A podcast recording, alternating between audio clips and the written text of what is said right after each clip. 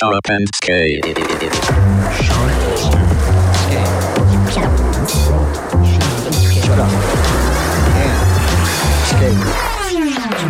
Shut up and skate. Brought to you by Magical Mosh Biscuits.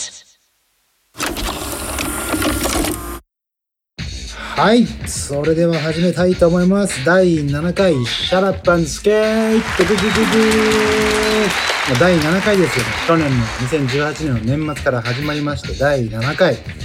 ね、これから自転車で漕いで帰る人、イヤホンを耳にして聞いてる人、車に乗って仕事をしてる人、事務所で BGM として流してる人、いろんな聞き方があります。シャラッパンスケート。もう7回目です。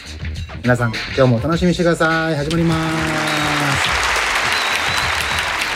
さあ毎回ゲストをお招きして言いたい放題喋りまくるこの番組なんですけども、えーホストの私ジマと、えーいつもうるさくて PTA からついにクレームが来たので今日はね聞き手に回ると言ってます。VHS インターン!そしてですね今日のゲストはねちょっと名前を言いたいんですけどもここではちょっと伏せときましょう。ちょ僕のねあの力量じゃ説明不足なんでちょっとインターンさんあの紹介お願いしてもいいですかね？わかりました。あのですね、今回のスペシャルゲストは、はい。もうスペシャルすぎて、はい。もう VHS 史上おナンバーワンなそんなにあげるました。本当に来ました。もうねもうざっくり、はい。もうもうあまりにも今ここでスケートの東京でスケートのブランドやってるスケートのファッションをやってる、うん。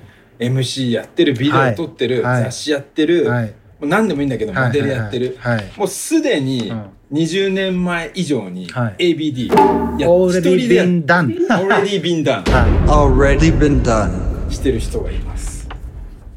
もうだから今僕たちがここでこういう仕事してるのもこの人がいなかったらない。できてない。い。VHS も、この人ならでは。そう。そうなんですよ。だからもうねもう全部すごすぎてこれまあ駆け足で言うと、はい、お願いします。まあもう80今もうこうやって今あの SLS とかで活躍してるじゃないですか、うん。みんな。キそうですね。ッズが。もう最近すごいですよほんと。そう。ネギソラジャニはい。ー白空。言うともうもう初め。はい。なんですけど80年代にすでに同じようなイベントでサバンナスラマー。はい、はい、はい。サバンナスラマー3 3。出てて、はい。で90年代前89年。89年うんでまあ90年代前半に「 Back to the City」はい。サンフランシスコで伝説のイベあのーコンテストにも出てます、はい。で late backflip を決めたって 聞いたんですけど、はい。とかまあ SMAP の演技指導もした。おー。ほー。光源氏の後ろでスケートボードをしていた、あの SMAP の。そう。で伝説の映画もあったんですよ。はい。「オクトパスアーミー渋谷で会いたいオクトパスアーミー。え、渋谷で会いたい」渋谷で会いたい会いたい。うん僕バッグ持ってましたね。うんオクトパスアーミーのね。吉祥寺で買いました。マジで、はいそうまあとにかくその映画にも出てた、はいうんで数々のあの、まあ、伝説のスケートチームにも所属し、はい。デッキブランド海外にデッキブランドでもうその時にシグネチャーも出してます でシグネチャーのスケートシューズも出してます。おー。90年代。すべて、すべて出してまもうす。全てはすでお店もファッションブランド。はい。原宿で。はいはいはい。もう僕らの、ね、永遠のアイドルはい。スケート界のトム・クルーズこ。と。ヨッピーこと江川義文さんですさん、恥ずかしいねこんだけ。いやそう自分じゃない 今まで史上一番引っ張った自己紹介でしたよ、今。もうあった。ね恥ずかしいけどこれ、シャラッパン、シャラッパンですけど、最終回。もういやいやもうここれができたらもういい。最初もうもうこはい。終わ終わりましょう。ぐらい勝ってぐらい僕もゲストを聞いた時はもうこれをやるためにこの仕事をやってたと。過言ではない。そうはいもう多分いろんな媒体やまあねあの数々のメディアでインタビューとか多分はいはい。受けてきたと思うんそうですね。スケートを掘り下げたねなあの話って多分そんなにできてなかったんじゃないかなって勝手に僕たちは思ってて、ちょっとまあその いろいろ多分粗相があるかもしれないんですけどね。ちょっと突っ込んでいきたいなと思って。まあとにかくあのねスケート界の上級国民。上級国民です今日はすでにシャラップです、いやいやいやいや今日はまあ正座で皆さんはい行きましょうはい大先輩です大先輩です本当ねこのコーナーいつもあのテーマを設けてそのテーマに沿って話すっていう感じなんですけど、今日はもう聞きまくるっていうねはいもうナインクラブ状態でありますはい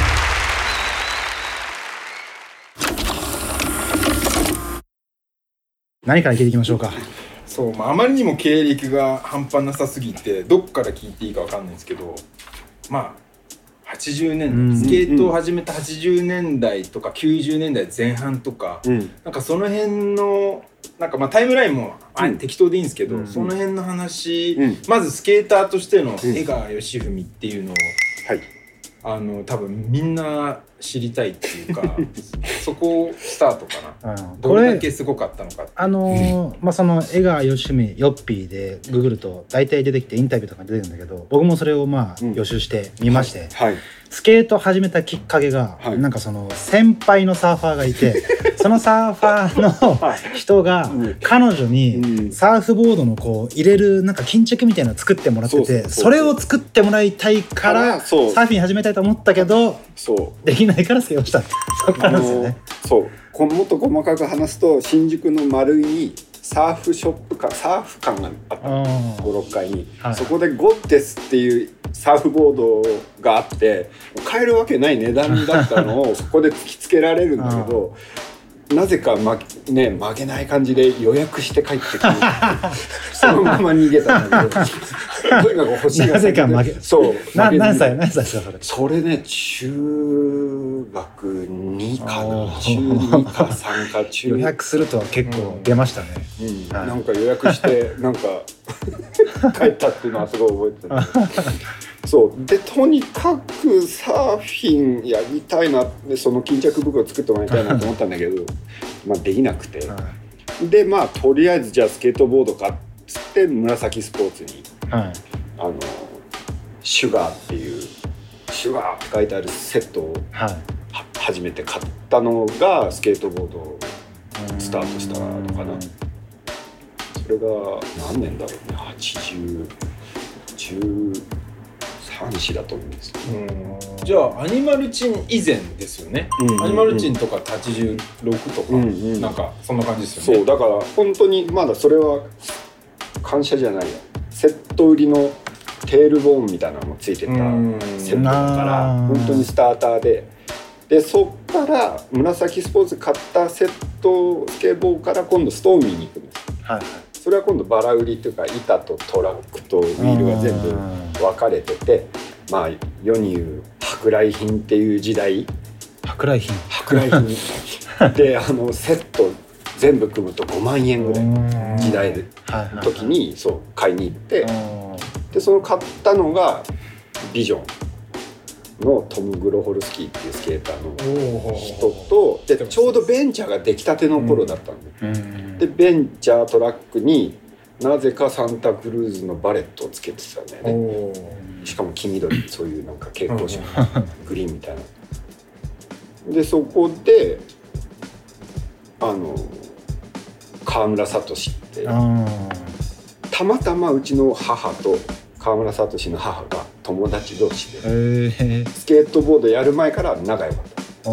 でそこでたまたま板買いに行ったらいたから仲良くなってまたそこで「えスケボーやるんだ」やるんだっつってストーミーにたまるはじ始めるっていうのがへ僕の履歴かなスターまあ、あれ補足すると川村聡さんっていうのはもう日本の当時にもうあのクリスチャン細いとかにフックアップされてチーム細いとかに入ってた。今でいう堀米雄斗みたいな。うん。人で白鳥って呼ばれてたんですよねあまりにも優雅 フロントあエアフロントオーリーも世界一うまい。ー本当にもう放物線を描く綺麗なもうフロントオーリー。すごい人でうん。レジェンド中のレジェンドで。川村聡君っていうもうあのねなんかいろいろフライデーとかまでされてましたもんね。あ本当、うん。なんかあの知らない知らない。え瞳とデートしてたとかってそうなんだ。豊島園に行ったみたいのでフライデー見た記憶あるんですよ。マジで？知らない知らない。そんな そんな履歴は知らない。すいません。いやいや全然カットしなくていいけど。あのすいません。情報が適当。その頃ってネットもないしあのまあ本当80年代後半とか俺らも人づてに聞いててもう大体このソースのネタ俺の場合リップくんなんだけど まあいろいろ。でもなくはないかもね。だってファインとかで、うん。もモデルやってましたもんね。モデルやってるし、まあとにかくサトシさんすごい人がいてと、まあ、運命的な出会いをしてう。んでスケートのそのあの、まあ、スケートのこういうちゃんちゃんとしたコミュニティって言ったら変ですけどそうだね。あとそうそこの地元の山星野君ってスケーター今も滑ってるけどあと八王子によくいるタクちゃんって杉山はいはいはい。タクちゃんと、あと大根君はい。うん。大根君もそこにあ後に来て高齢石君とかあとそういうメンツがとにかく。まあ、本当当時のオリジナル東京スケートクルーですか？本当にもうね週末土日は本当にずっと一緒に滑ってた。どこで滑ってたんですか？もうあのなんだろうね今明治通りにあるあのノースペースのお店のビルあるでしょ、はい。はいあそこが空き地や空き地だった。そこを勝手に入ってウォールとか。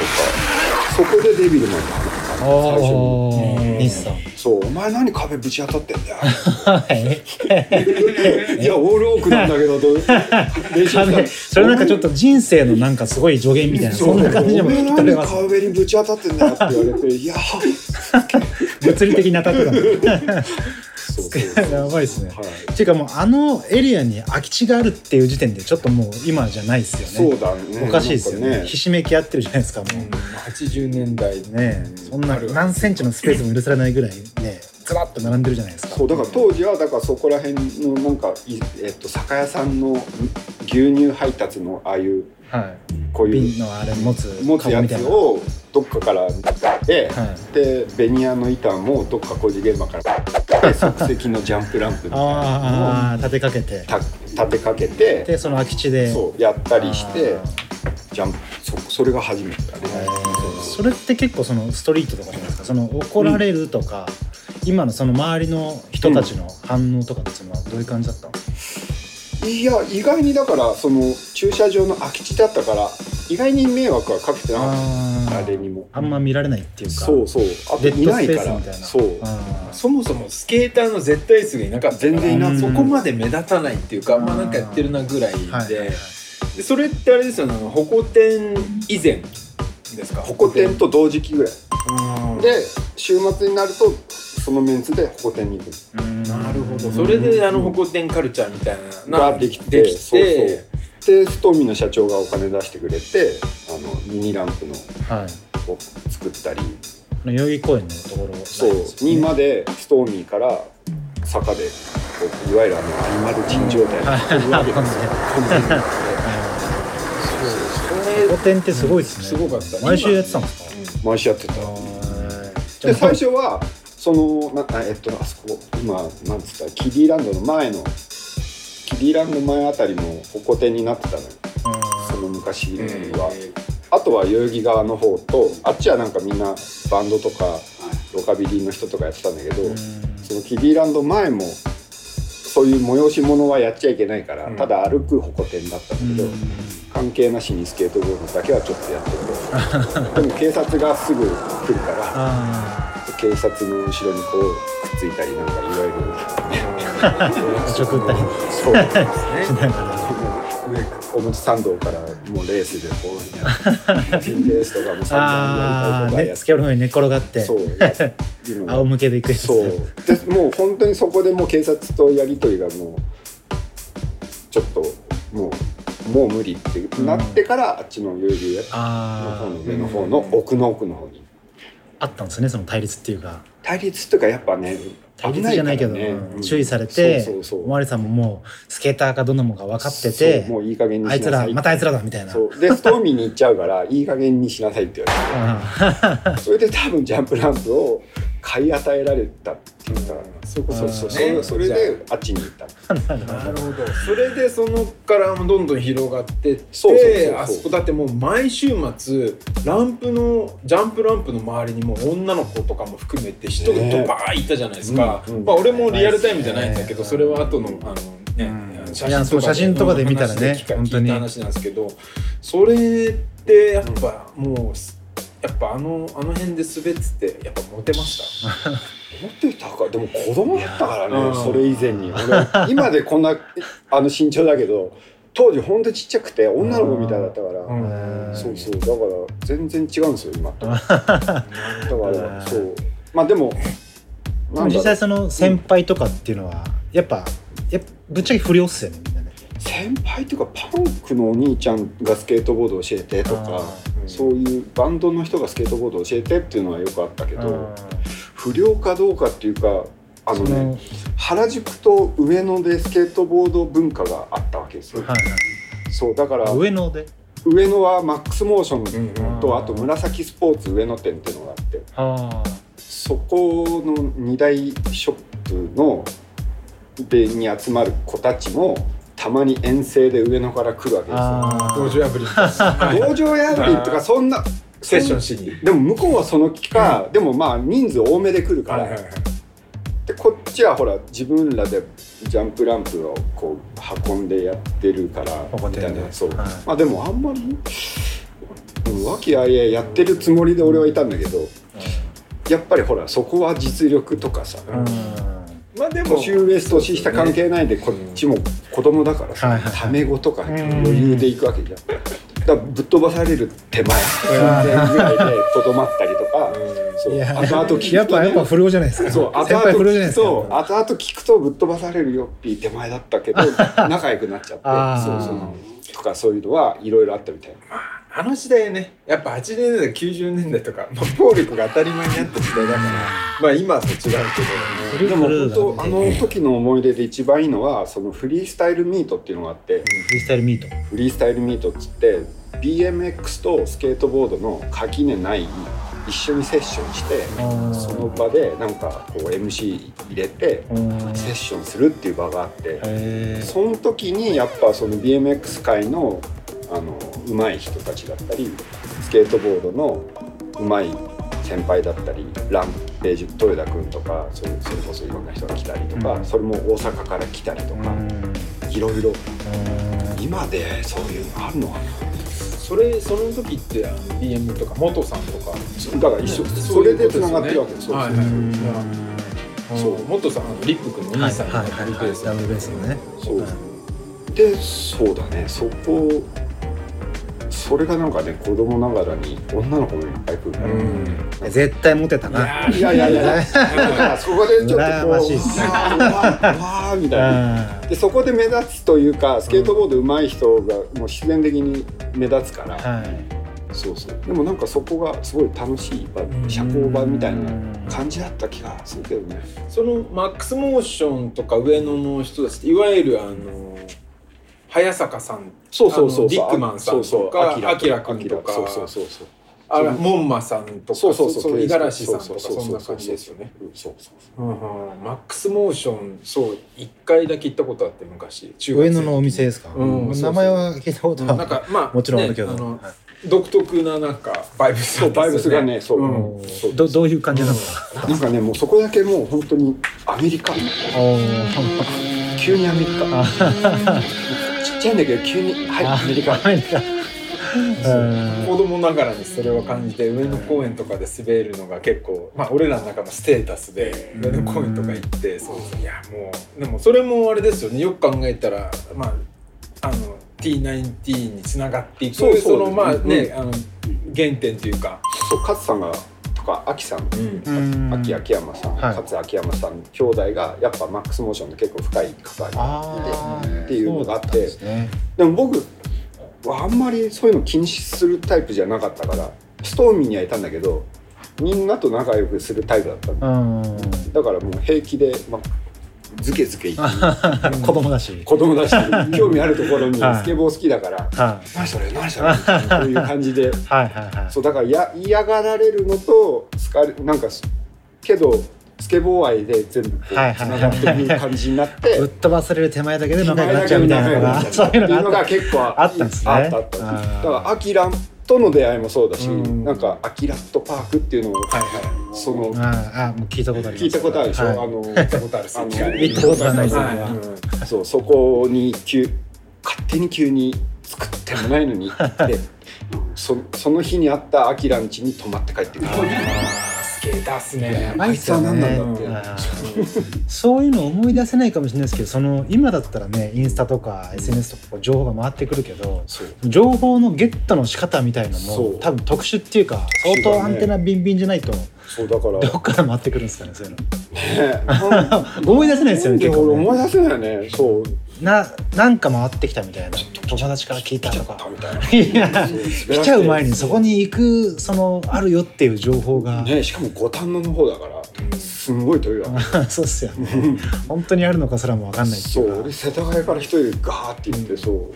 確かに。でそれ不思議ですよね。今考えると。でも本当そのジェシーさんのあれじゃないですけど、うん。ねワード・オブ・マウスじゃないけどね、うん。口そうそうそうコミで全部つながってっていくっていうまあ時間はかかったけどでもそこに到達するその難しさがあるからそこに到達した時点でもうすでに半分なんかクリアしメイクしてるっていうか、まあそのいろんな意味で。ね。難しさと日々戦ってたわけだからうん。ね、Google マップないし駅着いたら電話してもないし。偶然が偶然を呼ぶっていうかただそういう動きしてる人はまあなんかラジオの周波数じゃないですけどねなんかこう合ってきちゃうっていうかね今全然合わない今全然あってない絵学ランページとか、うん。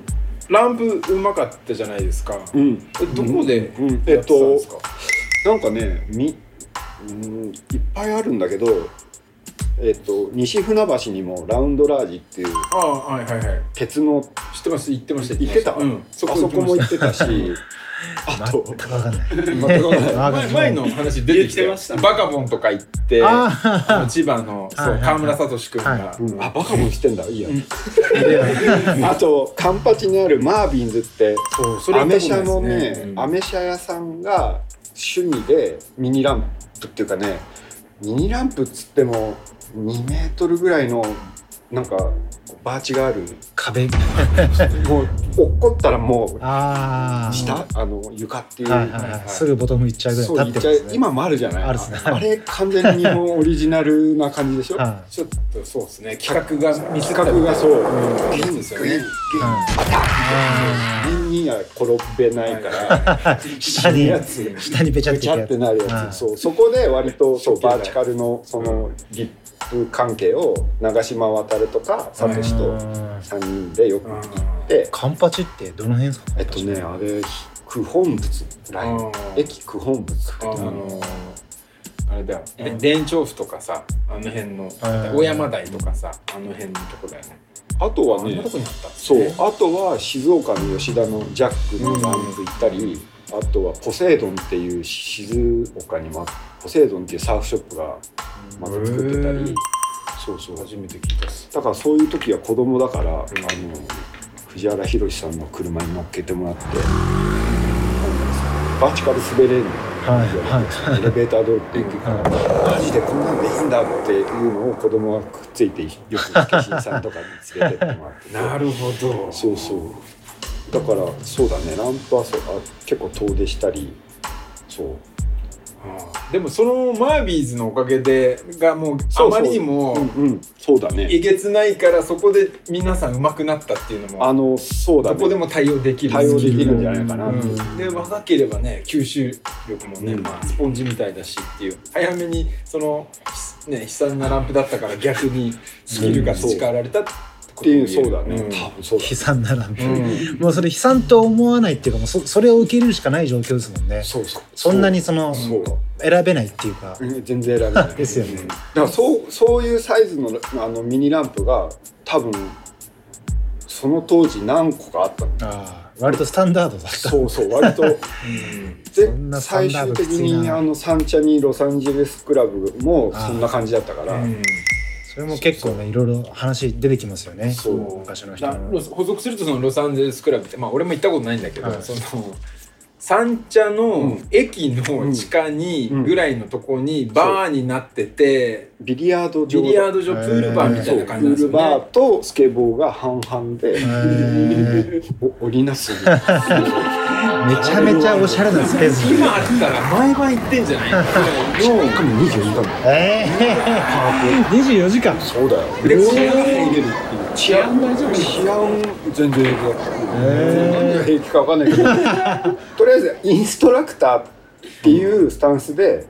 出入りさせてもらってて、へまあでも今ほどそういうなんかねおまあ、うるさくない、うん確かに時代的に昭和だから昭和はかなり緩かったからね。タバコっぽいタバコっぽいして当たり前みたいなもんね。もうなんかだってその時代はさ今じゃ信じられないけどさ飛行機でもタバコ吸えたからね。よく国際線とか。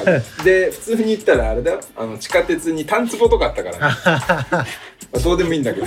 いや本当そう置いといて。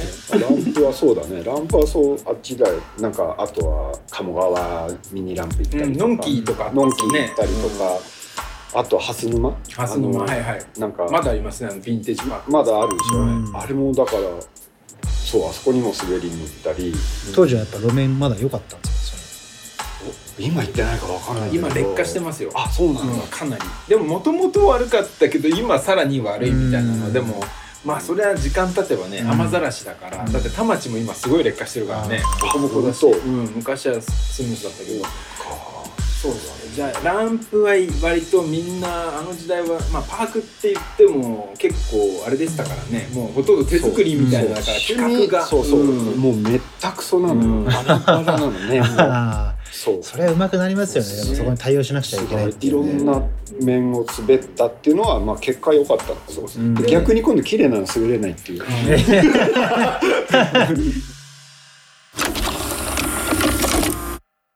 ちょっっとストリートの方に戻るんですけど、いろいろなんかあの昔にオーリー西さんが作ってたオーリーマガジンとかで、うんまあ、すげえ印象的だったのがあの青青山のハンドレールで、うんうんうんあれね。ボードスライドとかやってる写真とか出てたじゃないですか。あの辺とか俺死ぬほど見たんですけど、うんうんあれねあれあそこハンドレール超良かったあのねドコモだったあ今も今もある。伊藤忠か。伊藤忠。今ないもう、うん。うん。今はないんだけど、そうあそこでそう撮影の時にガードマン来てまた割りする瞬間の写真でしょですですですガードマンが来て焦って入って。そう。であとそそのなん違う撮影の時からわかんないけど焦って入ったらフロントロックで流した。ですかおーって。でも一番最初にハンドレールジャンプ乗りしたのはあのー今あそこのなんだっけ宮下。あはいはいはいハンドレールあ青いやつですね。青いやつ青いやつ、はいはい。駐輪場に行くところの、うん。そうそうそうあのそうそうそう。あの長いやつあるでしょ、はいはいはいはい。あそこ当時下ガタガタだから、あのポールも手前に2本立ってますよねね。そうだからなんかねあのまたミルクケースみたいなの乗って最初だから怖さを克服するためにこうやってはジャンプに乗った。なるほど。そうそうそう。そうそうい確かそれも出てましたね。あれそうだねあの時代結構 caveman 多かったから。ああ手持ち。そう。じゃないとねなんいやまだそはい、うんテール叩いてからは。からはねあれはあれですごいデッキがまだはっきり言って悲惨なぐらい重かったからね。本当に。そうだね。ん。もう何インチなんだよって話ですよね。でノーズもないしであの分厚いなんか板でよくあのウィールでみんなよく考えたらハンドレールとかとか、まあ、スケボーしてましたね本当に。そうです。本当に。結局ずっとあそこでみんな滑ってるからあすごい感慨深いわけ。今宮下そうそうとかでね宮下下とかで滑ってましたかはいはい。はらね。継承されてるんですね。そうだからそうそういう歴史があって今のスケート文化とか渋谷とかのさスケート文化があるから、そのまあ本当第一世代とかそういう話になってきて、あのまあ、当時その、まあ、僕まだスケボー始めてうんこだったんで全あの御嶽公園うんうん御嶽公園にすごい御御嶽公園って今あの上段コートがある、うんうん。あのオン・ザ・コーナーってカフェの前にさ、うん。あるじゃん。あの公園があるんだけど自動館渋谷の今渋谷区役所になってるかな？宮益坂じゃなくてあのうタワーレコードの道からずっと上に上がってったところ。そうそうそうはいはいはい。あそこに御嶽公園っていうのがあるんだけどそこが本当昔はバンクとか R とかになっててもうスケートパークだったんですよねあれ。もうなナチュラルっていうか。な何年ぐらいですか？あれ80年代後半ですよね。で俺も行ったけどその時もう何もできないからあのただまああのサイトシーイングに行っただけなんで。観光しちゃった。でもあそこで滑ってた世代ですもんね。あそこはねなんか写真で見るとうわーってなるんだけど滑れるのがもう本当ここのスケボーのこことそななんつうの？狭い。めっちゃ狭い。もうラインが決まってるそこを通んないとはいはいはい。じゃあみんな順番待ちみたいな感じ。もう完全そうでそっち確か順そう。で当てれるところも12箇所だだからすごい障害物がポンポンポンポンあったなんかねいろんな砂場の角とかなんかすごい立地がすごくて。えなかなかスケートボードが通れるラインがない。からそのそれ元は何なんですか？その滑り台とかなんかそういう。いやなんなんだろうそうだから 奇跡のあ産物っていうかなんであの企画になったのか聞きたいんですよ。だってちゃんとあのバーチカルみたいなのあれいやになってたじゃないですか。たまたまだと思う。オーバーハングのたまたまだそういう鬼スポットがああったそこにそうあのジェフ・ハートセルとか来て滑ってましたああよね。ね。うん。そう。話がね。そうマニアック。なんだっけあとねかあの西新井とか、うん。あっちの方にもやっぱ奇跡の勝手なバンクがあったりとか、電車のん。線路の脇のなんかそれあれじゃないですか。あの新小岩の右翼バンクじゃ右翼バンクだ。右翼バンクまだありますよクレイジー大島さんがこの間やったやつだそう。マイノリティあそリポートこはあの昔は右翼隣に住んでなかったんですか？右翼バンクそう言う言ってた。よく知っていやるね。いやそれ若林さんに教えてもらっ あてそうそうそう。俺行ったんですよ。うん。したらあのこれ。Google マップでまず見たらあの Google マップのストリートビューでぼかしかかってるいやだからそのそういう団体のそうあれだからっつってで実際行ったらもうガチ凱旋車があってもう要塞みたいな家になってて。でなんか電車が通るタイミングでしかスケボーできなくて、まあ、そこまでしてやりたくねえなみたいな。そうそこを夜夜中行って、うん車のライトで当てて、怒りと威嚇っていうその若林くんが作ったビデオがあるのよ、うん。そこですそうスステールフィッシュやってみたいななんか。はいはいはい。怒りと威嚇。そう。アンドアンドトーレストっていうビデオを作ったのあのホームビデオじゃなくて若若さんが作ったやつが、それ超やばいよ。やばい見たいっすね。なんと。でもそでもなんかそこを聞いたんですけどそれもなんか下手すると拉致られるみたいな。じゃあ俺らの時は大丈夫だったのあと地元のそのスケーターの西新井のはい。はい先輩もいたから、うん。そうそう。えそれ夜は右翼がいなくなる？からかな？もしかしたら。多分。地元のその先輩というか、有名ですそうそう。うん、そうまだあるのよその場所がただいや滑れない本当最近写真で見てそのクレイジー大島のうんウケるな。いやだから歴史がある。ってことですよね。ね、そうそうそことあとはそういういわゆる普通の子供が遊ぶ滑り台をがなんかちょうどこういうバンクみたいになってたところに、わかるわ。かんない。わかんないよね、うん。あれなんで説明していいんだろう。西な新井。あのロックスライドがあった西新井。そうそうロックスライドの近辺にうん。やっぱりなんか滑り台があるんだけど、それをやっぱカービングでずっとうんうんうん。滑れる真ん中に多分土があってとかです。それはないんだよ。ない。こう本当にこう開いてんだけど、えそその滑り台に一泊するっていう。一泊するんですか？一泊するんですか疲れたらそこで夜空見てわあいいなっつって。そう滑ってそこで寝るんですか？でそう。そう。そうえー、知らないですね。こう。なんか本当のただの公園にある滑り台。え面白かった今あったらいいっすすねねないかさすがに。ななさそうっすね。なんかそういうあったら出てそうっすね。んなんかオーパーツみたいのいっぱい東京にもあったじゃないですか、西新宿のあのあの地下の富士壺、うんうんうん。もうやあったやれあの新宿の目の前にてかあのうん駐車場のとこに富士壺がいっぱいあって、昔は。まあそれを滑ったことないんだけどあれとか写真で後で見てあれとか滑っ滑った滑ったさすが。西新宿。がもうすぐそこ、うん、富士壺がいっぱいボルケーノあって。そこのね中央公園そこはジャブジャブはもう相当にん。相当滑ったそうですよね。ジャブ池まあもう第一世代ですから。大体制覇したでしょだって秋葉秋葉原は結構ねアキラそうですね。探して言ってましたよね。そうそうノーリーだって田町だって、ね。うん。ほぼ俺らみた。いなそうっすよね。いやいやもう多分そうだよね。ん絶対そうですよ。もうあのとにかくもう聞いてるね。今みんなが東京で調子こいて滑ってんの俺みたいです。全部先輩がいるからだから。っていう。道しるべをねしてくれたっていうカリフォルニアストリートのうん。藤原社長もやっぱいろんなスポット探してくる人で、うん。はいはい。そう。あ本当かまちあの人ですもんね最初ね。そうそうあのボムり人だからそう。で勝手にランプ作って勝手にスペースあったら勝手に作ってって怒られたら無料で多分スタンスとか超ゲリラ DIY ですね。そう。もうもうポンタサルブよりも30年前に DIY っていう話ですよね。うん。高井蔵とかにもあのそうランプ作ってイベントや大会やってましたもんね。それってカリスの社長志望だったんですか？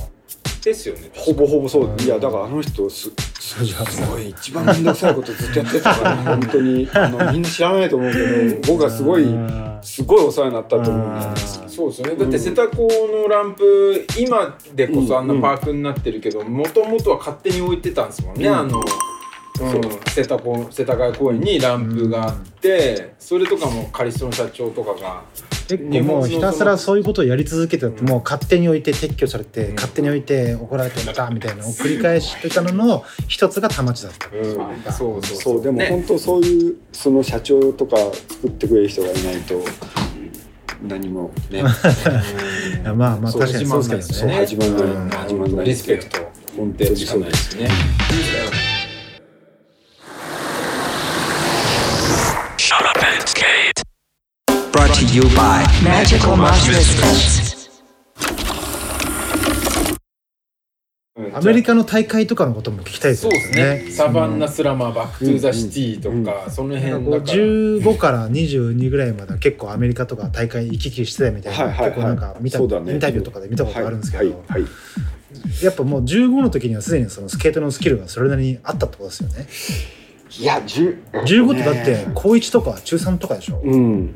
中3の時はまだないと思うけど15から多分18のその3年間が多分結構濃かったと思うね。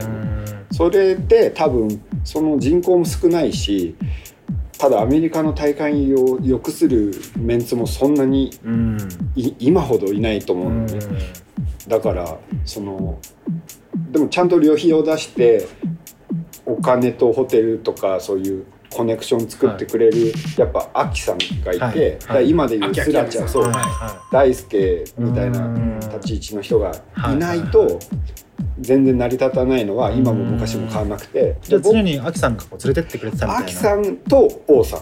あいえーとサバンナスラムに関してはアキさんがコンバースのスポンサーとロッテのスポンサーを持ってきてくれる。ロッテってすごいですね。そうそこがお金旅費とか全部出してもらって、へ俺とサトシを連れてアメリカ遠征になるほど。そうーへー。どどういうとこ泊まるんですか？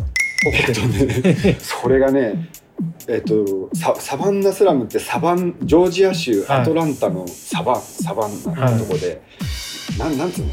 下の方。なの、はい。だから行ったことないの。はいはいはい。そね。そもそも。まあ LA とかカリフォルニアとかの分かりやすいけどそうそうでもあのスケートボードの大会すら行ったことないから、はいはいはい。なんせ初めてなんだけど。初めての大会アメリカなんですか？そう。あ初めての大会っていうか海外あの日本の大会でしたけどあ海外が行ったのがもうその大会だったからそう。で行ってやっぱ宿舎っていうかあのホテルはもう全部スケーターなんですよ。ああもうコンテスト会場の近くにあるとかそうそうそう。いことで。そこに部屋がああってーオリンピックの選手村じゃないですかね。もう完全にそれなんだけど もうスケもうねもうあれどっから話せばいいかな。もういや分かった あれ。めちゃくちゃめちゃくちゃ。めちゃくちゃ。いわゆるもう。めちゃくちゃ。とにかく俺が最初ホテル着いて部屋行こうっつったらもう夜夜だったんだけどあの案の定おならに火つけるし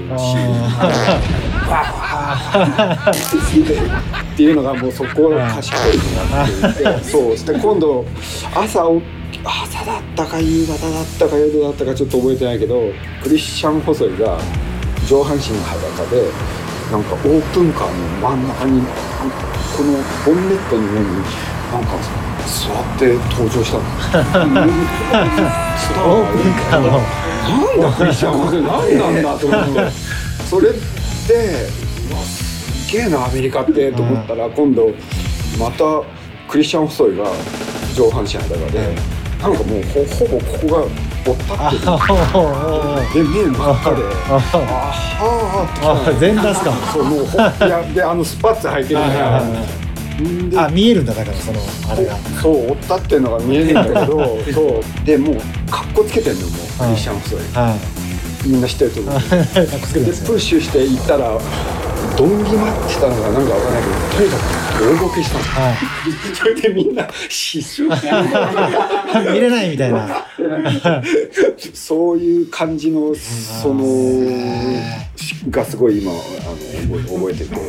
もうシラフじゃないですよね。いやいやしかもそれで後で知ったんだけどビルダンホースが多分東京に好きな人がいてなんかのインタビューしてた記事を読んだ時に、はい。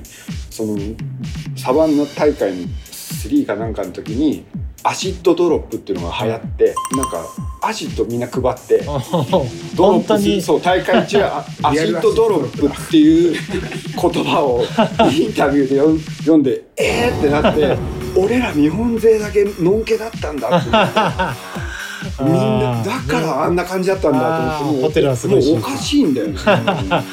やばいっすね。そう acid drop って何？うん。その名の通りだそうそれを十何年後にインタビュー Bill Danforth のインタビューで知るっていう。あの時のあの騒ぎはそうだあのったんだ。騒ぎあれだったんだ。って普通じゃないもんだあまあ、そうっすね。いや80想像も年代後半のアメリカのねしかもジョージア州のサバンナとかでスケートの大会っつったらもうまともじゃないよねしかもセクションがでかいのよ。普通のそのバック・トゥ・ザ・シティとか、もうちょっとストリートセクションを戻したなんかコースを作ってたから今でいう SLS っぽいじゃない、うんはい。そのしなんかその自然なる感じのデザインだったんだけど、ジョあのサバンナさんのなんかランプライダーも出る大会だったりするからなんか全部でかくてそうだね。とにかくでかいの そんなの事前情報とかないっすもんないないない。もう行き当たりばったりで こっちストリートだからできないからさもうすごいのよ。もう規模感がでかすぎてだからもうあれにはね、飛ばされますねそれはね。飛ばされてもう。ホテルはすごいし会場コンテストのセクションやばいし。そう。ついてくるのは確かに一生懸命みんなハングリーですよ。そう。だからランページライダーがほとんど勝ってた。だからクリスチャンとダニー・ウェイとトニー・ホークとかで。はいはいはい。そうまあそうこの大会その補足だけどねあのビルダン・フォースとかゴーンズとかトミー・ゲレルとかまあそういう名だたるもうレジェンドしか出てないっていうか、とにかくビッグネームみたいな、まあでも祭りですよね。でそこにいきなり日本人2人の少年がぶっ込まれたっていう。あとね別枠で日本人がえっとえっとクリリンとかいたのが何人か出てたと。思うあそうっすよね。そうそうそう。大阪のレジェンドクリリンさん。そうそう何人かいたんですね。何人かいた。なるほど。でもカオスですね。サバンナスラムそうでもそれの大会のリザーズこの間写真もらったんだけど、はいなんかやっぱり日本のスケーターレベルがやっぱりちょっと違うけどスムースがどうでこうでって書いてあって、そう一応取り上げられたよ。かったピックアップされたんですね。ピックアップで文字で。でもレベルが違うって書かれててそりゃそうだよってこんなの聞いてねえよって。いきなりんなの知らないよって。しかもみんな足取ってんでしょって。知らないよ勝てないよ。 Back to the City っていうのはもうちょいその91年。そうサンフランシ90スコ。そう。それはそう三そうだ。それもうちょいストリートを模したセクションとかそんなにでかくなかったって感じなんですそうもうんとでもスパンとかあったからスパインとかあったりとか、クォーターとフラットがくっついてたりとかやっぱちょっと R 多めかもね、かまあでもその Back to the City っていうののちょっと補足するとその要は90年代のサンフランシスコのシティホール、うん。もう本当市役所みたいなとこで大会をやっててでまあ今でいう SLS みたいなもんだよね。一番豪華なイベントっていうかうんもうこの大会はもうみんな来るみたいな。うん、でそこでね江川君とかクリリンさんとか小沢明さんとかがね突っ込んでってその奇跡を残すっていうすごいうん、イベント。で今だったらかん、まあ、今でこそこんなみんな大会海外に日本人行ってるけどあの当時に日本人が行って うん。あのだってダニー・ウェイださね、あのコリン・マッケイだ、ね、ジェイソン・リーを相手に戦うんだからねとんでもないよ本当、うん、向こうの人たちいくらもらってんのって人たちばっかだからね 本しかもね行って帰ってきて口自体に伝わるしか方法ないですもんね。そう。うん。それインサートがしてね今でこそリアルタイムで見れますけどね、うん。でもそれをちゃんとビデオ撮って出してくれてたのはやっぱカリフォルニアストリートの社長のうん藤原社長がだからみんなそのバックフリップ見れたりとか、うん。はいはいこうはい、はいで、その大会情報がちゃんと海を伝わってきたんですね。伝わってきたりとか。社長。だからあとは写真の静止写真のファインとかの取材がね白黒でちょっと出るぐらいだったりするから、はいそれもデビルマンが書いてくれたりとかはい。しない限りは出ることはないし。当うん。でも僕はその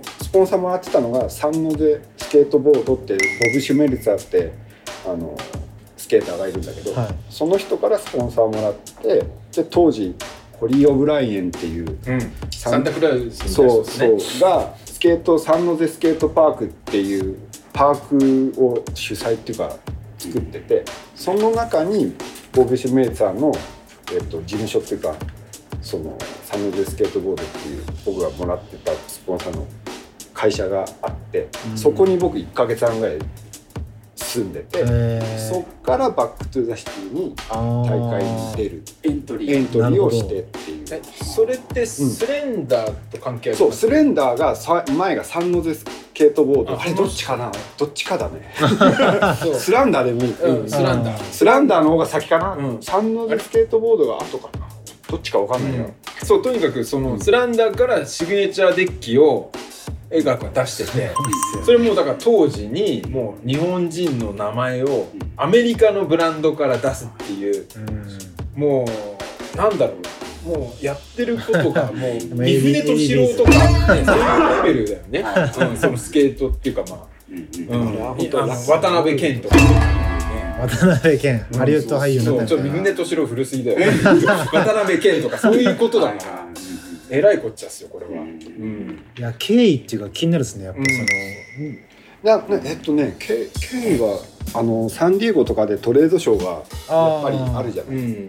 まだあれですか？まだつうかその頃から ASR そう ASR みたいなのがそのサンディエゴで大きいのがあって、はいはい。サンディエゴとロングビーチそうそうそう。でそのスケートスポンサーを探しに行くじゃないけど。でなんかそういうその展示会であ自分からアプローチしていったんですか？そうそうえー、あそれで OK されたっていう。そう。であとその前はだからトミー・ゲレーロ発見してスポンサーの トミー・ゲレーロに「知らない。お前誰だ?」ってスポンサースポンサーにもうそれしか頭にないから。あそう。で「お前誰だ?」って言われてそのつながりから今度大滝さんがフォローしてくれてみたいーはいはいなはい。いう話もあったりとか。そう。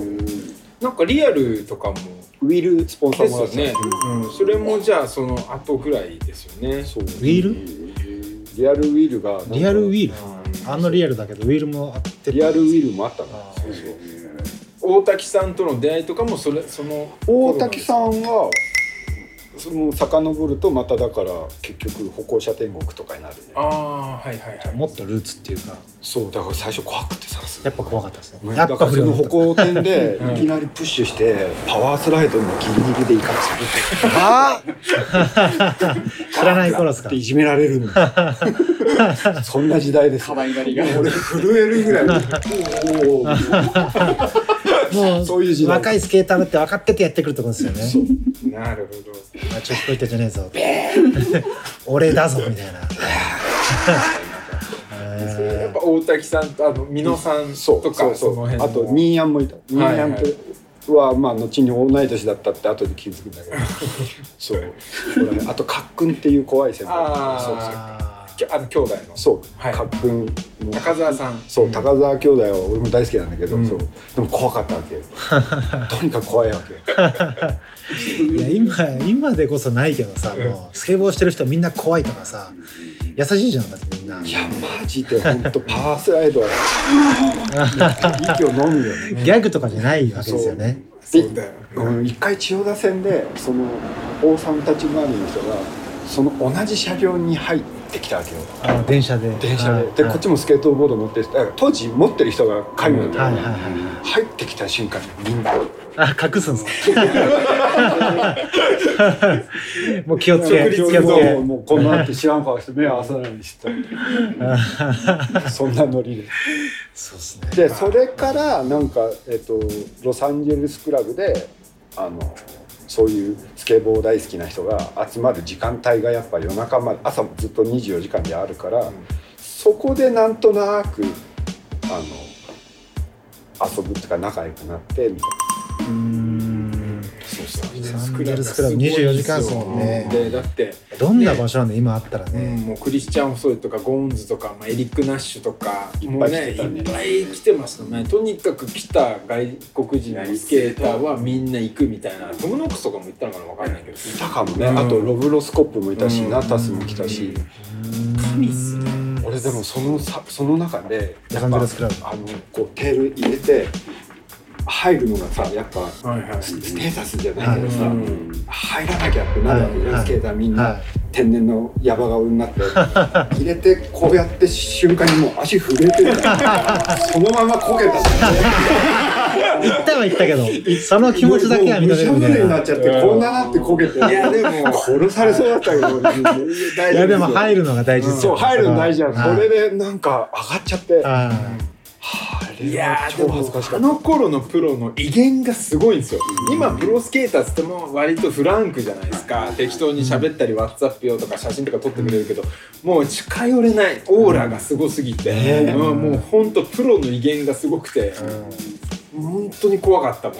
マジで、うん、でもね言っても年とかさ3つ4つぐらいの上の先輩なんだけどもう怖くて本当に昔は。プロスケーターも怖かったからね、僕スケボー始めたのは94年だけどその時でさやっぱスケーターって怖い人たちだっていう認識がやっぱあったからね。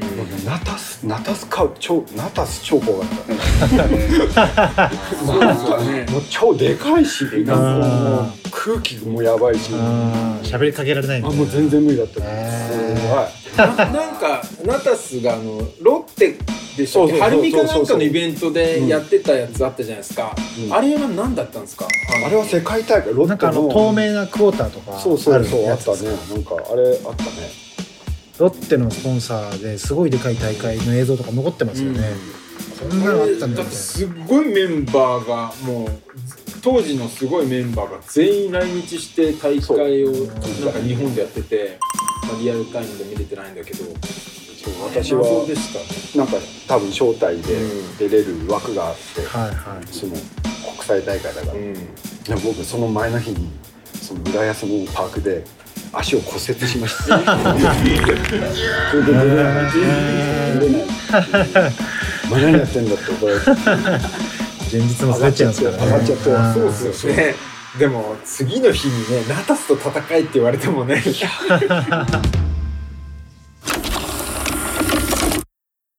あの忘れちゃいけないエームス。あエイムス。そう。あ足立区でしたっけ？そのパークですか、うんパーク。エームスはえっ、と江東区東洋町の方にあって、うーん。そのパークもやっぱり僕ら世代はすごく大きかったとはいはいうん。何があったんですか？そのえっとねセクションスパインがあった。ミニランプとスパインと、あとテーブルとかあとすごい高いウォールライドみたいな。だから、なんだろうプチサバンナスラマーはい。うん。それってどこがやっててそのエイムスってあれな何なんだろうね、うそういえば。いやそういうの数知れずありそうですよね。ある。えなんかその有料とか？一応お金取ってたと思うけど、あれなんであんな天国みたいな場所にあ今考えると不思議みたいな。短かったっすよね。そうかね、ででももでもロサンゼルスクラブも1年なかったんですよね。そう、えー、むちゃくちゃ過ぎたんですかやっぱそうだと思う。1年ないって。24時間。うん。俺俺にはすごい長くあった気あ分だったけどーまあまあ濃かったんでしょ濃かった、うねめちゃめちゃ濃かった。だエイムスもそうだから振り返るとちょっとした年数しかなかった、だありえない。やっぱそうありやっぱありえなかったからなくなっちゃったってこと あっちゃいけなかったあっちゃいけなかったんだと思うあれ 見切り発車で誰か勢いのある人が作っちゃったんですから。あれでもあれも社長なんじゃないかなカリストやばいっす。でも大体そうですよね、なんか話振り返るとアキさんとかそうそう。カリストの藤原さんとか出てくるん。ですよね絶対。名前。ロサンゼルスクラブちょっと行ってみたいな。本当タイムスリップしたら行ってみたいいやほんとそう。マジでロサンゼルス覗くだけでいいから。一番行きたいね。ビリヤード場があってスケートパークがあってバーでバーバーがあるでしょ女の子とかも出てるでしょ神しかも三茶ねだから原宿で遊び終わったらプッシュで三茶まで行あってー朝までそこではいうだうだビリヤードやってめっちゃ楽しそうっすねそれえーでもそこのやっぱローカルみたいな人がいつもいるみたいな人がいたんですか、それが渡る？長島渡るがインストラクターで入っててそうだねあとサトシもいたし。そうっすよね。そうそこあの辺ですもんね。そうそこにそのサン ロサンゼルスクラブにスマップがスケートボードを習いにお来てた時にアキさんと僕で教えてたっていう、へーそうそうえー、あそこだったんですそねこでそうちょこっと教えてたね。うーん。なるほどすごいっすね。なんかで全然売れてない頃っていうか本当光源氏の後ろとかっていう頃ですよね。光源氏の後だ。ね後ろにいた後だ。ねそれがすごい。あの人たちがいねちゃんとそのままスケボーしてくれてたらもっと流行ってた。かもしれない T19 そうですよね。と東京のストリートを作ったと言っても過言ではない、うん。伝説のスケートチーム。伝説のスケートチームありましたね、東京スケーツか。うん、その辺のなんかその、うんハイライトっていうかやっぱ T19 のやった功績ってもうまあね多分ちょっとね10分20分に話せないんだけど、うなんかまあやっぱりこうスケートボードのそのうまいのはもう分かったよっていうかっこよさみたいなのを追求したなんか そうだね。最たるっていうかまあ本当それのを見て俺僕たちの次の世代があやっぱスケートボードってかっこよさを追求するもんだっていう風にもう刷り込まれてたっていうか、だからすごい大きな役割。逆にそれ知らなかったらただアメリカのなんだろうね、うん、まあ真似っつったら変ですけどだけしかなくて自分たちなんかコンテンツを生み出すとかそういう発想がなかったかもしれない。で、T19 が最初にデッキ出したじゃないですか、日本人のシグネチャーの時に。なんかその時にすごい違和感があって、うんえなんで日本人の名前のデッキが出てるんだろうってすげえ思ったんだけどまあちょっと考えればねとんでもないかっこいいことっていうのがね 後ですぐ分かるんだけどそうそれまあ確かにスケートボードイコールアメリカのものみたいなのが、本当それ以外ないみたいな感じだったら違和感があるのかもしれないですそう。ね。でもねそうだから僕のきっかけは本当にアメリカの文化そそれこそ好きで今みんな好きだと思うけど追っかけすぎるんだけどやっぱり言葉の壁もあるから僕とかは。その現地で住まない限りやっぱり縮まっていかないんだよね距離が、そのアメリカのブランドにスポンサーもらうってこと。は、うん。いなんかたまに単発でもらうことぐらいは仮にできたとしてもうん。続けないと意味ない、ううん。んでもなんかそういうのを追っかけてどうすればいいのか誰もいいないし王さんぐらいしか相談できなくて、うん。で王さんはずっとそこを僕のその応援してくれててその T19 じゃない時に、はい。でリアルのスポンサーの後押ししてくれたりとかいろいろしてて。でも俺がもうアメリカのなんか文化追っかけるの疲れ疲れたっていうか。やり取りしてもうほぼ一人で、あはい。あこうやってスケートボードして、トリップしてみたいな感じだったから、行った時にたまたま王さんたちが T19 っていうブランドを始めて最初のメンバーがアキラとサルーダとアキームがいて。うん。でそのボードが出たのよ。でしちょっと後にうち来いよって王さんがその誘ってくれたんですよ。僕疲れた心の僕に。アメリカとのやり取りで疲れた。もう。疲れちゃってよよく頑張った。ってくれたんですね。お前よく頑張ったよそれでっていううち来いって言われてなんかもうその頃も東京で滑ってたのそのメンツだったから、はい。アキラとサルーダとアキームと、そうだから自然と入れたっていうか、でもその実はその実はまあそのけ経歴というか功績超でかくて俺らの中でそのアキラくんとかも結局そのアメリカまあ江川君もそうだけどその大会とかであの当時戦ってでアキームとかもビデオとかさゼロソフィスト出たりとか結局そのアメリカとかその本場王道で戦った上で日本でブランドをやってるっていうところにすごく、あのまあ俺たちはかかっこいい、ただ自分たちでね始めようってできるじゃんはっきり言って別に誰でも。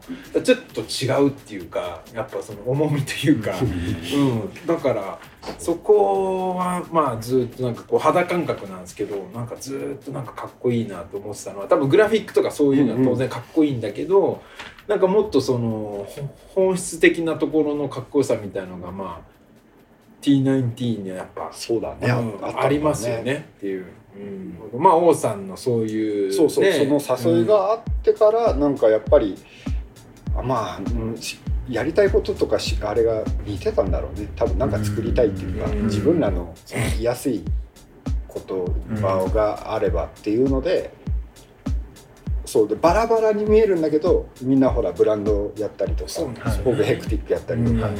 そう。そうなんですよ。なんかそれがすごかったですよ。みんながタレント集団っていうか必ずみんななんかこう一つなんかねあのそう。特化してるジャンルみたいな何かあってうん。魅力があってそれがまあみんな個々それがみんなドラゴンボールじゃないけど集まってえらいことだってそれをだからまとめてたのがやっぱり大阪、ごいね。すごい本当に。マジで。だってもうでねそこからラブリーマガジンっていうスケートのねメディアもなかったところに、ね、大人の人が言ってるのを聞いたことしかないですね、うん。手に取ってみたことは僕は実際になくラブリーマガジンってていうもうすごい雑誌を、まあ、当時だって雑誌作るなんて発想ないからとかジンとかそういう言葉はないですよね。そうそうだね。それアキラとあの、うんアキがラブリーやるっていうから僕はファッション担当で。あ加入して、そうそうそうですね。しかもそのなんかまあ今のまあその原宿とか渋谷のストリートカルチャーのね、あの中心のメンバーみたいな人がみんなまあ関わっててなんか高木寛さんとかもなんか出てたりとか、タイニーパンクス。ねで T19 のそのグラフィックをスケシンさんがやったりとか多分そうだえらいこっちゃって。化け物うん。本当に。巻き込んでる世界がうん結構周りがすごいですよね、うん。そのい一緒にみんなそのそれこそ保護店とかでその時みんな一緒にいたメンバーみたいなのがたまたまっていうかすごかったっていうか感度のいい人たちがね。集まってて、それぞれみんなねそれこそ藤原宏さんってさ。そうそうそこだよみんな。だからスケシンさんみんな歩行店にいて。そう。そこが原点っていうかグラウンドゼロでそこでスケートでみんなつながって今広がってまた何周もして一緒に仕事したりとかやってるからね。恐るべしですね。本当 T19 僕原宿が始めた時はもうやっぱニュータイプとか、うん。キャンディーのビデオマガジンとか、うんうんうん。ああいうのが全盛期で、うんうん。だからそこの映し出され方からすると江川君とか T19 とか先輩たちみたいな映され方はあるじゃないですかちょっと。いやだからさあのもうでもニュータイプの子たちはさもうあの世代僕らの世代と分かれるわけよ。だからビデオももう撮ってたのそうさっき言った怒りと威嚇ってういう、ん。あの。怒りと威嚇っていうのを出しちゃったからみんなはい。もうはーってなってそう。だでもなんかそういうニュータイプの子たちとかがで出てきてこうフィルマーっていう言葉ができたりはいろいろしてて、でももう僕らはなんか行き当たりばったりっていうか地下通と。確かにビデオマガジンっていうぐらいだからキャンディーなんかコンスタントに出してたし。そうそう出してたし割と割と商業ベース的な感じなスタンスをこう取り始めてたのが、あの世代と僕らの世代のちょうどうーん。決定的に分かれた。でもまあ出てましたよね。なんかあの大会のシーンとかで小沢明君とかがボーダーの T シャツ着てるのがそれは多分結構あって。あの拾っていただいてあの 出していただいて、うん。とにかくね僕ら T19 はね自分のしか見たくないのよ。人のビデオなんか撮りたくないだからだから誰もやる人がいないの。王さん以外だから王さんですら自分のスケートボードを見たいわけ。ーそうですね。撮ってくれって。そうだから裏方に回るやつが誰もいなかった。ああでもでもみんなスタビデオー撮んあの頃でもしょっちゅうビデオ撮ってませんでした？俺結構あの後楽園であきらくんとかがもうビデオ撮ってるのとか見たりとかあのマップスとかでも撮誰かが撮ってんだけど誰がフィルマーなのか分かんないけど いろんなとこでビデオ T19 の人たちが撮ってんのを目撃したけどどこにも出てこないみいたいな。やあれだもんだからか、うん。全然そういう、うん。なもうどこに向かって撮ってんのかとかないから。何の撮とりあえ影だず撮るみたいな。そうなんか、うんなんうん全然ない。ん。ですよだからあでも一応ね王さんが撮ってたビデオハイエイトがあるんだけど、うんそうなくなっちゃってからそう半分あと武井君が半分持ってて。うん。それでも武井さん 武井グッドマンさんうんのその動画めちゃくちゃ見たいですね。そのもうアーカイブフルそのるっていうか。そのアーカイブで編集しようって言って武井グッドマンに渡したものがぞっくりあるんだよね、うん。そう。それがまだ戻ってきてないから王さん亡くなったと思うだから、うんじゃあもし何かのきっかけでそのそうだね。武井グッドマンさんにお願いしてあのねそう。料理していただけないかっていう話ができたら。と結構いろいろななるほど。ね。結構とっとるやつとんでもないフッテージが。あるあるこれはちょっと VHS の出番だな。やばいですね。ぜひとも結構あると思う。うん、その俺も見たいもんいやね見たいですよ。いや俺が目撃したね映像が出てるかもしれないっていうか。あと昔の東京が見れるっていうのがすごい面白くて、ね、今でこそ本当みんな東京でねスポットだなんだ言ってるけどももうずっと昔からみんなもうね先に滑ってますから、ABD ですよ、Already been done. いやちょっと本当 P19 のそのお宝アーカイブをなんとかして掘り起こすっていう。掘り起ここれしたいね。国家プロジェクトです。おー出ました。たまに出るやつ。国家プロジェクト。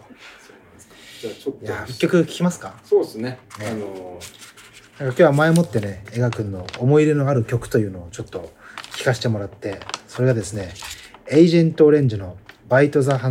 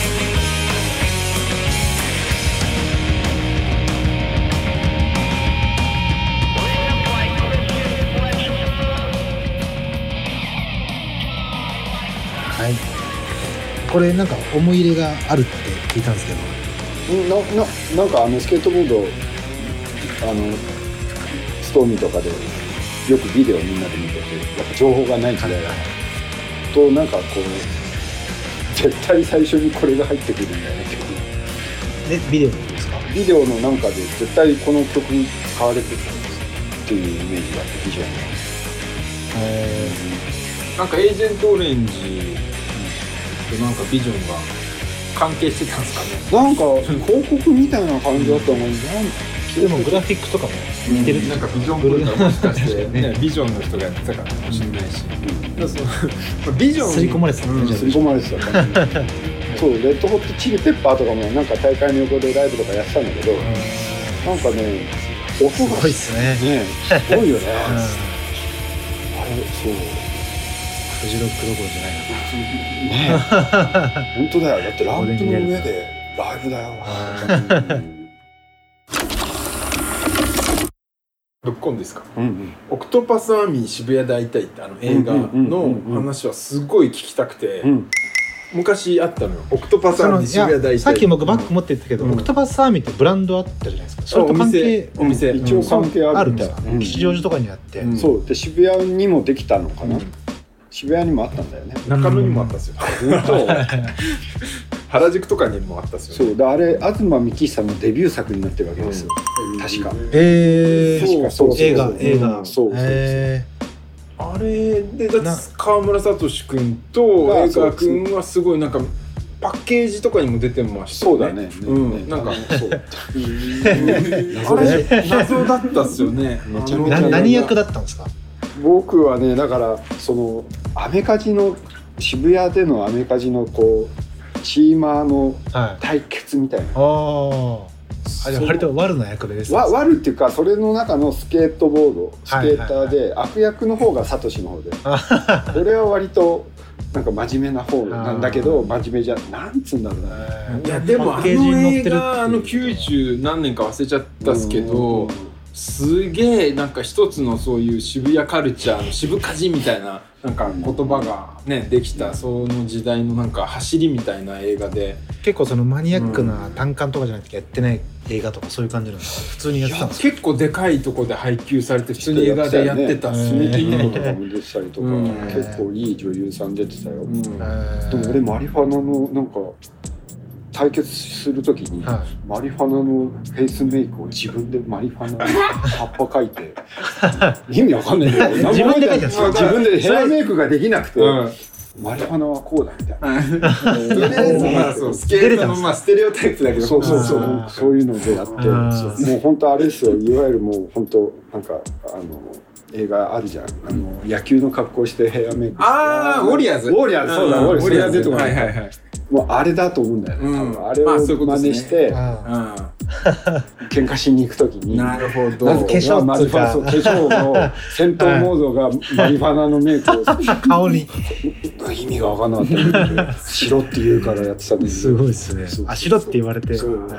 いうことっすね。だ多分ほらスラッシーとか多分ウォリアーだと思うんだよね、まあ絶対そうですね。だからそのなんかペインティングみたいなね。そうそうそうそう。あそれでじゃあ、あのそっからそういう芸能的な仕事なんか事務所とか入ったりとかモデルとか、はその映画がきっかけじゃなくてもうその前になんかスカウトされて、うん、えっと NHK の大河ドラマにオーディション受けたら受かっちゃったわけよ。はいはいえー、大河ドラマですか？大河 大河ドラマデビュー今ね。だから独眼竜政宗ってやつであ結構割と重要な役で受かっちゃったわけよ。ー。それが15歳。すごい。え15歳？15歳。それがデビューでそれでなんかあの映画。とか堀米雄斗もだっうんて映画には出てないですからね、まあそうだね。だってそれであれですか？スターダスト？そうスターダスト。そうそう。そうですよね。そうそうで結構スターダストって言ったらもうプロダクションすごいもうねなんか有名な人ばっかりいるからね。そう。なんだけどやっぱスケーターなんでスケートボードしたいけど、お金ギャラが良かったから。そう。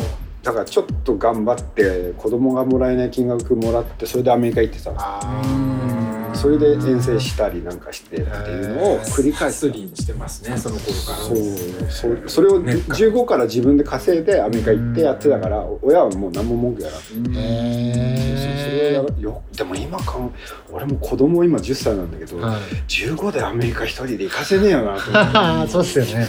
自分に子供ができると自分の時の年齢と比べてもう無理無理あ親結構やばかったなとか分かります？よ多ね分本当良くも悪くももうアメリカのスケートの状況とか分かんなすぎてもっとポジティブなものだと思ってたのかもしれないですね親が。でもね。その頃のさ LA とかカリフォルニアなん。か治安とかギャングとかさね悪いでしょ地獄でしょ。ね。なんかディッキーズかなんかのインタビューで今でこそディッキーズ履いて白 T シャツ着てとか言ってるけど、その当時アメリカでその格好してたらもうどうなっちゃうか分かんないみたいな書いてますよ。ね分かんないよ殺されてるよ。多そう。分お前何その格好してんの？ね。そのバンダナなんかやってたらもうやばいっすよね。やばい。そうですね。赤バンダナとかもスペースよ。そうストリートギャングって一本道挟んで殺し合いになるからストリートギャングって言うんだ。みたいなそんなに落とさないでくれことを言われたりとかして。あの道は行っちゃいけないとかありましたもんね。そうそう。あったあった。さだから本当そういうね90年代とか前半のねその時代をもう地でスケートボード一つで駆け巡ったっていうか、ハスリングして。ででもやっぱりもモテましたよね 女子いやモテたでしょ。持ってたかな。まあそのねホコ天の子供の頃を置いといてやっぱそのね20代とかいや10代後半とか。持 ってたな。だってもうだってもうこれはもう後で俺知ったんですけどもう俺が超好きだった女優とずっと同棲してたっていう。もう神。もうその時点で神。ただその話はちょっとまああんまりね。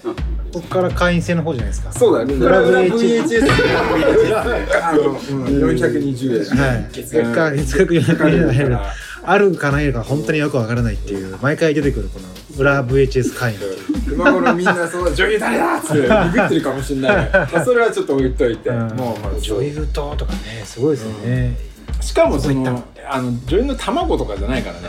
もうガチ女優だからね。そう日本をもう代表しょうるみたいな頑張りましょう。映画に出てモテましょうですよね。だってモテたモテた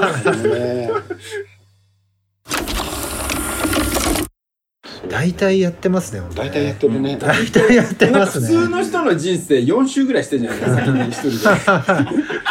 大体やってる ちょっとあの聞きたかったうのが、やっぱり3フィートハイ。ははって水野ねそう水野からあその1990プロモデル。ミうん mid-nineties にシグネチャーモデルをもうすでに出してたっていうもう今もうシューズのねあのシグネチャー出すのが、ねいるいるいないっすよいない。それでも今でもい。ない日本人のスケーターで。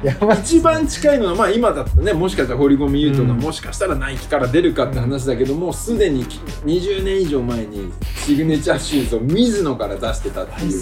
あの話ちょっとそあの話は聞きたいです。あれはね多分えっとジェネラルリサーチの小林さんっていう人がいてえっとブランドやってるアンダーカバーの靴を作ったりとか、まあ自分あの小林さん自身もブランドやっててその人が水野とのそのコンサル的な仕事のデザインをしててでスケートボードシューズを作りたいみたいなスケシューを作りたいみたいな話で小林さんからジョニオ君でジョニオ君から僕に話が来てスケーターだから、うん。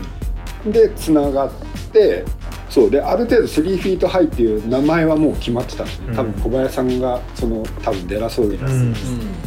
あれから取ってて、えっとある程度お膳立てはできててあとじゃあ誰をこうのモデルを出すかっていうので僕に多分来てっていうよりか水野の日本メイドのスケシューなんて信じられないじゃん。うんいやそうですよね。こんなにいいことはないと思ってだったら多分えっとスケシンさんのデザインがいいなと思って、うん。グラフィティのっぽいスケシューだったら見たことないからいいと思ってスケシンさんにオファーした。それでワン1番と2番で、えっと、スケシンさんにデザインをそのあふ二方も出たんですか2方で。へ2回で終わったんだけえでも一回それ一回もできてる人いまだにいない。どでもやっぱ心残りはソールのこの裏のソールのデザインとかがちょっとね中途半端だったんだけど、えー。もっとやり込みたかったと。そう裏のソールはスケシンさんにデザインしてもらってなかったからなんかそう。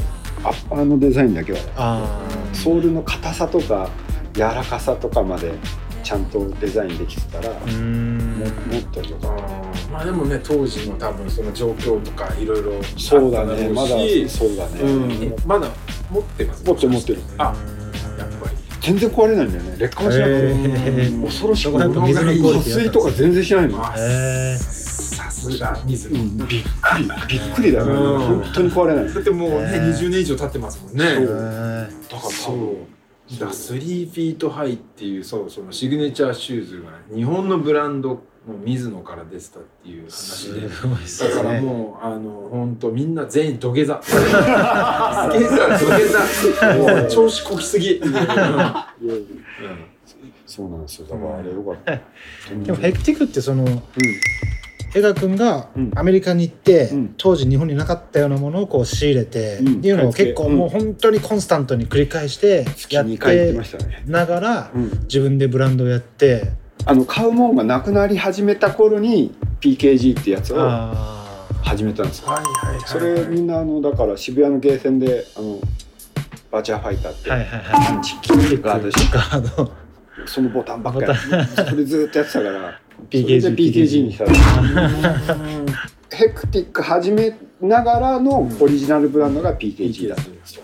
あの場所にあったのあの並びすごかったじゃないですか、うん。そのエクティブなそうだから子供の頃から一緒に行っただからスケシンさんとかがエイプやってて、うん。みたいな。ヒロシ君がねああいう大体そのあの通りにあったっすよ。ね大体そアンダーカバそうーとかなんか哲君がネイバーうん。やってダブルタップ始めてみたいなすごいっすね本当ね。なんかその15歳とかね中学生とかで遊んでた先輩たちが大体同じ道でこう違う路線のことをやっててっていう、みんなでもまあちょっとアメさんから聞いたんですけどなんかそのエリック・クラプトンが、はいはいだって3フィートハイを買いに、わざわざヘクティックに来て日本にライブできた時にヘクティックに来てへでもエリック・クラプトンのこと江川君が分かんなくてそうあんまよくわかんない。いやいや、無視無視してない。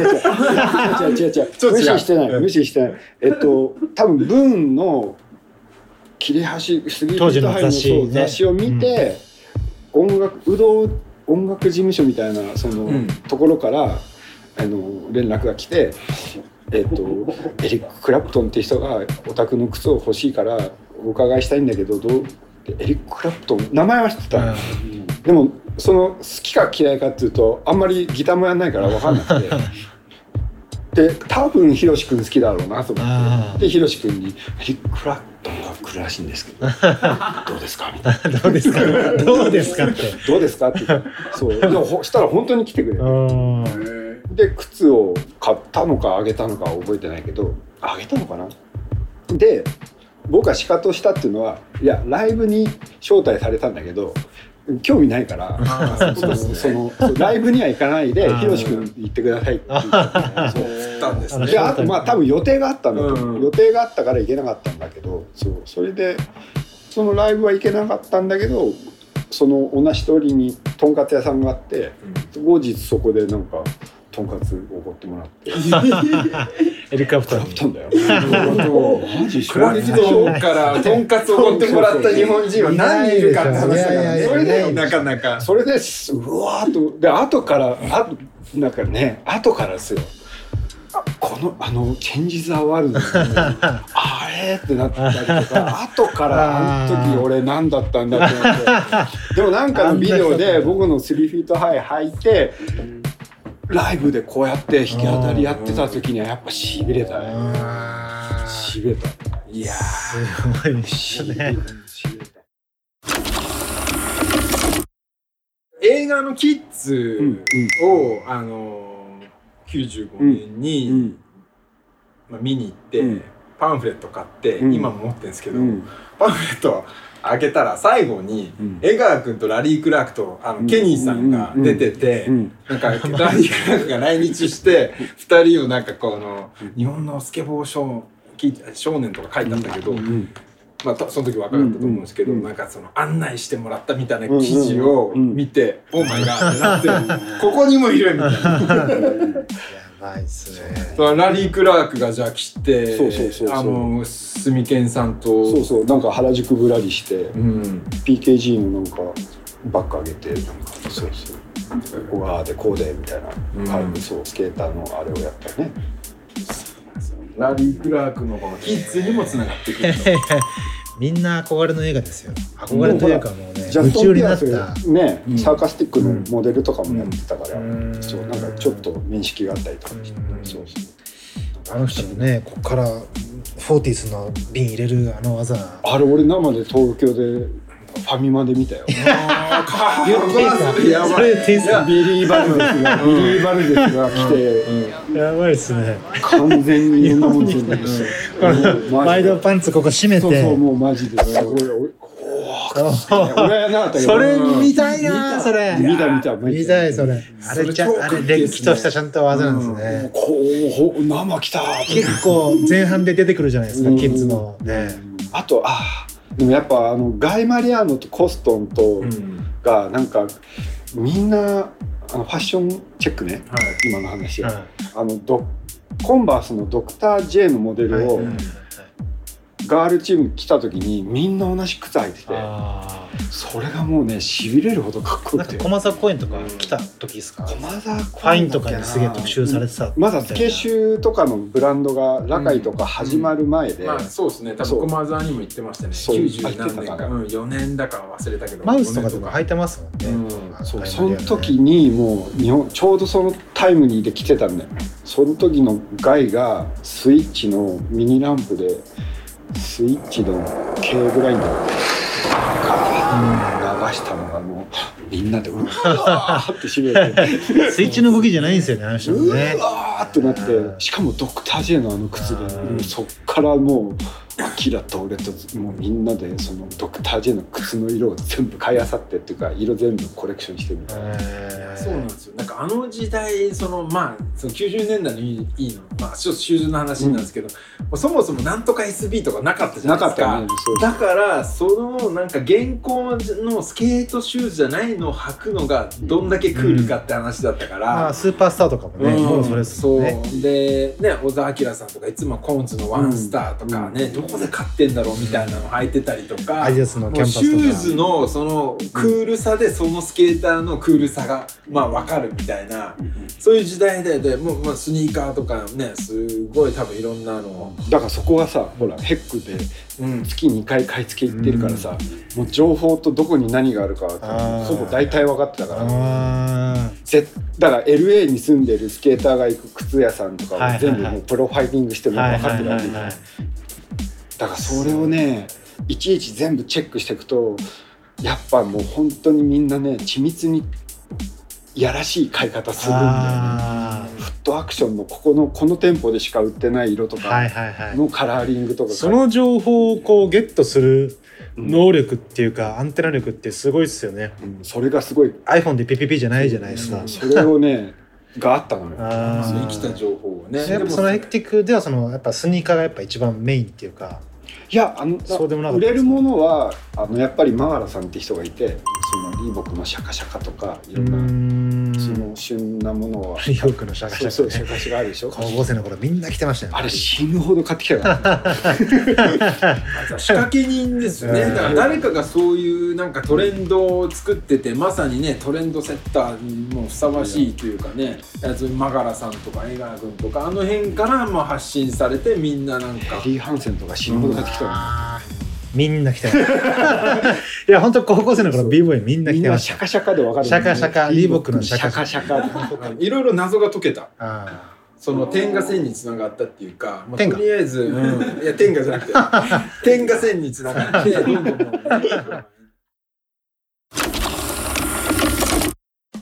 今みんなさ本当いろんなことやってるけどもうねもうすでにやってますからっていう。ー本当ですよね。本当ただのねあの焼き増しですよあなたたちっていう。本当に。でも本当誰かがその原点がなかったらそのそのね模倣もできないしねやれないからだからそこのなんかフォーマットっていうかね最初の形を作ったっていうのはとんでもないことですよね。そうやって続いて続いてもう文化がね、うん。形成されていくわけだから、でも今のね若い子たちの、まあ、えぐいっすよね若い子たちのね。えぐいけでもなんかやっぱ大人になったからどんどん体もあれでしょ？だからスケートボードまた一から振り出しになってからあそそれもまた楽しくなって そう全然できないから。あれ？って。かります。はい。飛んでるつもりなこんぐらい飛んでるつもりなここしか飛んでなかったりするから。あー。マジで地獄のようにできないから。も うやっぱりあのスケートボードから来てるじゃないですか、うんスケートボードをしてほしいんで、いや道場行きましょう。いやいや道場行きましょう。いやいややってるんだよ。いや自分なりにはやってるでもパークあの車止めて車止めた駐車場からパークに行く間のこのアクセスでもう満足。わかる？あのワクワクあれが一番楽しくてパークに着くとはーってやっぱねあのいっぱいスケーターがいるから。はいはいはい大丈夫さ変な時間帯に狙っていきましょう。